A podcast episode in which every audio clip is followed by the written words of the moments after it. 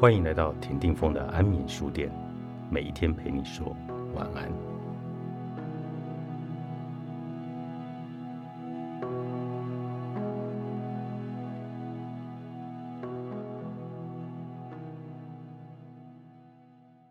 对大多数人来说，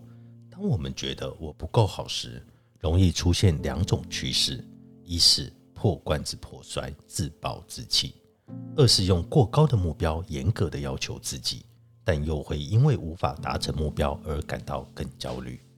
这两种趋势分别是导致忧郁和焦虑的背后心理驱力之一。很多人会在这两种趋势中来回转换，深陷抑郁和焦虑这两种情绪难以自拔。我们之前已经聊过，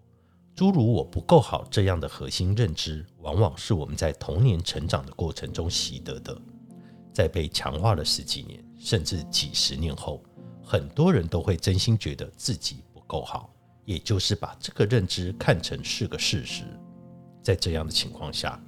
如果我们只在表面管理消极认知的情绪，而不去深究问题的根源，就会出现一个很常见的现象，就是很多人无论在理性上多么清楚地知道自己是够好的、重要的、有价值的，但在内心深处还是会感觉自己不够好、不重要、没有价值。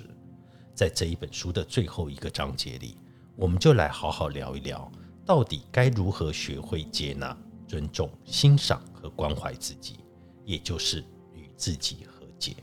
从而在内心深处化解焦虑、不安和自卑等情绪，并最终在长期能够建立稳固的自尊心、自信心和安全感。就像调整情绪的第一步，要接纳这个情绪，改变自己的第一步，也是要接纳自己，做到在内心与自己和解。所谓与自己和解，指的就是无条件接纳自己、善待自己和关怀自己的一种心态。记得我第一次和玲玲聊到这个话题时，她心里充满了困惑。一个人怎么可能无条件的接纳自己呢？如果我觉得自己很失败，难道我就该接受自己是一个失败者的事实而不去改变吗？如果我不想努力，难道我就该接受自己不努力的状态，每天好吃懒做吗？这岂不是跟破罐子破摔成了一码事了？既然要改变自己，为什么还要接纳自己？如果接纳了，岂不是意味着不需要改变了？这两者难道不是互相矛盾吗？玲玲内心的困惑是很多人都有的，正是因为我们对无条件的自我接纳有很多的疑问，甚至误解，才使很多人对它产生质疑和抵触。在分享如何接纳自己之前，我们先来看看大众对无条件的自我接纳有哪些常见的误解，以及事实是怎么样的。对自我接纳的常见误解：无条件的接纳自己意味着破罐子破摔，这代表我们放弃了自己以及自己的追求、目标和梦想。然而事实是，无条件的自我接纳意味着不加评断地接受自己的优点和缺点，并把关注力放在自己可控的事情上，从而更有效地改变和成长。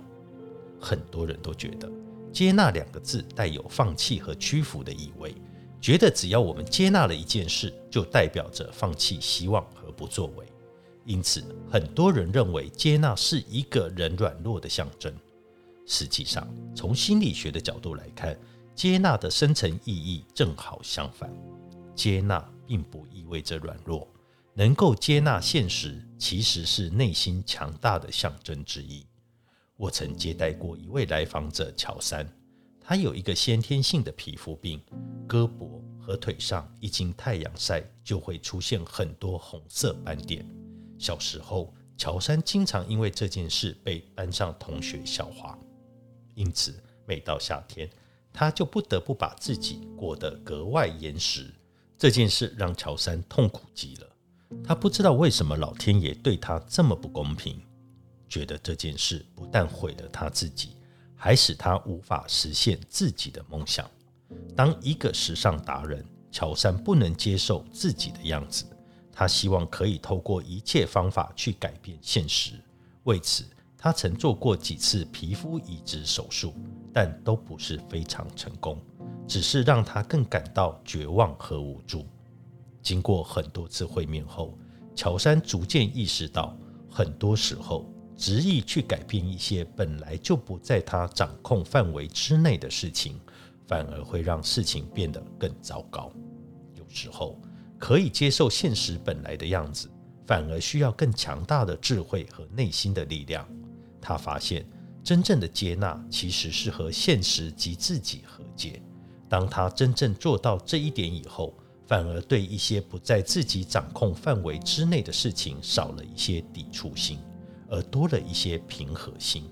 同时，他腾出来了更多的情感资源，专注在发掘自己的能力和内在美身上。这样的心态帮助他之后有着自己没有意料到的成功。他因为设计了一套专门对自己皮肤品质不自信的女孩量身定做的夏装，而在时尚圈里小有名气，最终实现了自己的梦想。因此，接纳不等于放弃，放弃指的是做事有始无终、半途而废的行为和心理状态。相反的，无条件的接纳自己与现实，指的是无论现实困境有多难，我们依然选择把关注力放在自己可控的事情上，并最大化的利用现有的资源去实现个人的价值，而不是以个人的期望去强求自己掌控范围之外的事。其实你很好。作者考拉小屋，方舟出版。